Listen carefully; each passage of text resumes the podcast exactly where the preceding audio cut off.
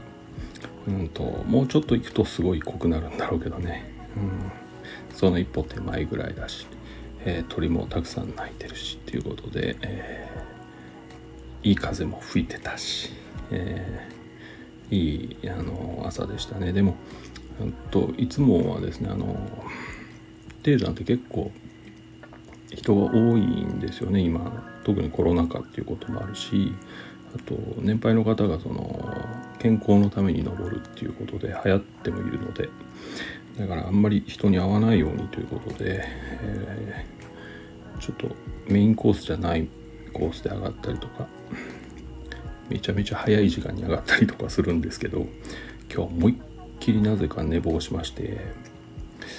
えー、ちょっと皆さんと一緒の時間に到着しちゃいましたのでね麓はすごい人だったんですけどえー、なぜか頂上行ったらですね、えー、全然人がいなくて、え、これもラッキーでしたね。はい。うん。さて、えっと、今日33回テーマですけど、あの、せっかく山行きましたんで、前ちょっとね、ホームページのブログにも書いたんですけど、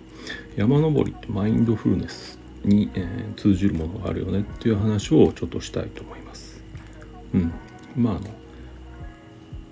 なんていうのかマインドフルネスっていうのはねあの心理療法の一つにあって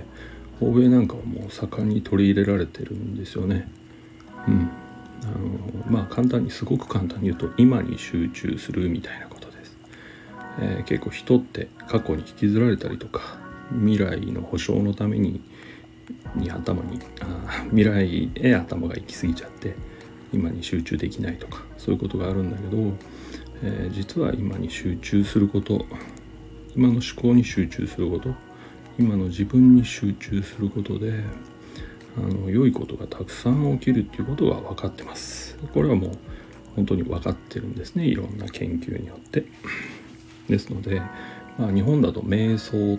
ていうふうにヨガのヨガが流行ってるのでね。そちらでまあ経験してる方もいるかもしれないけどうん。まあそれに近いものと考えてください。えー、でね僕は山行く一つの理由の中に、まあ、思考整理ができるっていうのがあるんですよね。ね普段はいろんな考えがもう次から次へと頭の中に出てくるのでもう思考でぐちゃぐちゃでですね整理がなかなか難しいんだけど山に登ってるとですね、まあ、要はしんどいわけですよ。うん、登るにつれて。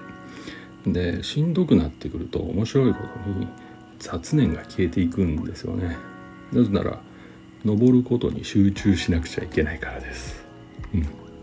そうすると徐々に、まあ、いろんなことを考えてたのがちょっとずつあの小さいことから削られていく、うん、そうするとね本当に思考整理できちゃうんですよね。一番大事なことは最後まで残るっていうこともあるけど一番その最後まで残った大事なことさえうんとまあ割とそんなに大したことじゃないかなって思えてくるわけです。それぐらいやっぱり登るって大変なので今に集中できるっていうことなんですよね。だから降りてくる頃にはねほんとすっきりできるからえっ、ー、と仕事柄本当ちょっと欠かせない活動の一つになってます。で、えー、さっきも言ったけどマインドフルネスっていうのは今に集中するってことだね。まあ今が満ちるみたいな状態ですよ。で山で言うとしんどいなとか次どこに足を置こうかなとか、うん、まだ頂上まだかなとかね。あるいは例えばあ頂上に着けばねわめちゃめちゃいい景色だとかようやく休めるとかそこで立てたコーヒーがうまいとかこういう感じ。もう今の連続ですよね思考がね。今感じてることが次々に出てきてそれをすごく思う存分何て言うのかな。あの噛みしめてるっていう感じ。これも結果的に今が満ちてるような状態ですよね。でね例えば山で説明するんだけど引き続き。例えばこうやって山行って楽しかったりするとどうなるかっていうとね。あのあこの装備をもうちょっとこうしたらいいかもとかちょっとそろそろ帽子変えようかなとか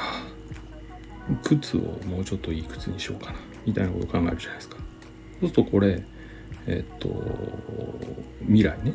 例えば明日仕事の昼休憩に山屋さん行ってこうかなとか帰りにあそこで見てこうかなみたいな風にあのちょっとね楽しくなるんです。さらにね例えば明日になれば今日のことを思い出して昨日は楽しかったな山行ってよかったなって過去まで楽しくなるんです。うん。こういうことです。今が満ちる今に集中したことで今が満ち足りると何が起きるかっていうと未来に対しての推進力がつくし過去を振り返った時に色が鮮やかになってくるんですよね。そういう意味で精神的健康があの増進するっていう。これがマインドフルネスの効果ですよね。簡単に言うとね。あのまあ結構ねうちのクライアントさんでもマインドフルネスっていう方を少ないけど瞑想してますっていう方多いですよね。うん。で結構効果を上げてる方もいるしなかなか集中できないっていう方もいるかなという気がします。ここら辺は向き不向きもあるとは思うんですよ。で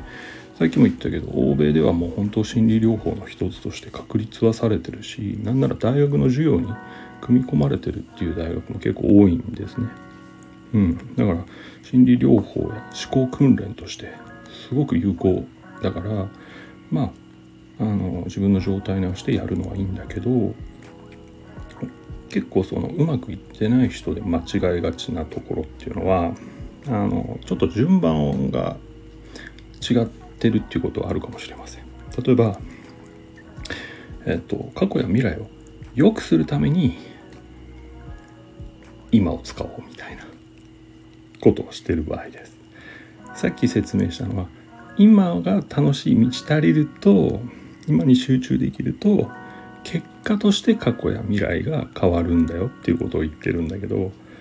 ちょっと違うんじゃないかっていうのは過去や未来を良くするために今をどう集中しようみたいな。そういうことね。順番が違うだけで何が問題なのって思うかもしれないんだけどちょっとねうん例えば例を挙げて言うとえっとあの人によく思われたいからこうしておこうみたいなのに若干近いんですよ。うん。要は今やってることにその裏の目的があるからちょっと濁るのね今が。で今が濁っちゃうとそもそもマインドフルネスとしてはもう成立してないんですよだから効果が落ちちゃうっていうことはあるかなと思います。うん。だから決してね落ち着いた人になるためにやってるんじゃないし、うん、安定まあ安定するんだけど結果的には。だからといって安定するためにやってるっていう感じじゃないです、うん、あくまで今の自分に集中した結果として安定したり落ち着いたりっていうことがあるんじゃないかなっていう気が僕はしています。とまあとにかくあの山に行くとねマインドフルネスのことをいつも思い出しますね僕。うん、あ自分は今に集中できてるなっていうことを思い出すって感じ。で結果的に本当にちょっと楽しくなる、今を中心にした前後がちょっと楽しくなってくるっていう効果はあると思いますね。昔あのまだ独立して間もない頃にそういえばねこの山でマインドフルネスを経験しようみたいな企画を立ち上げたことがあるんだけどあの当時はねもうさっぱり反応がなくて、え企画倒れになったなそういえばっていうことを思い出しました。うん。ちょっとその何て言うの？ざわざわする人とか思考整理ができてない人と一緒に山に行こうみたいな企画だったんですよね。うん。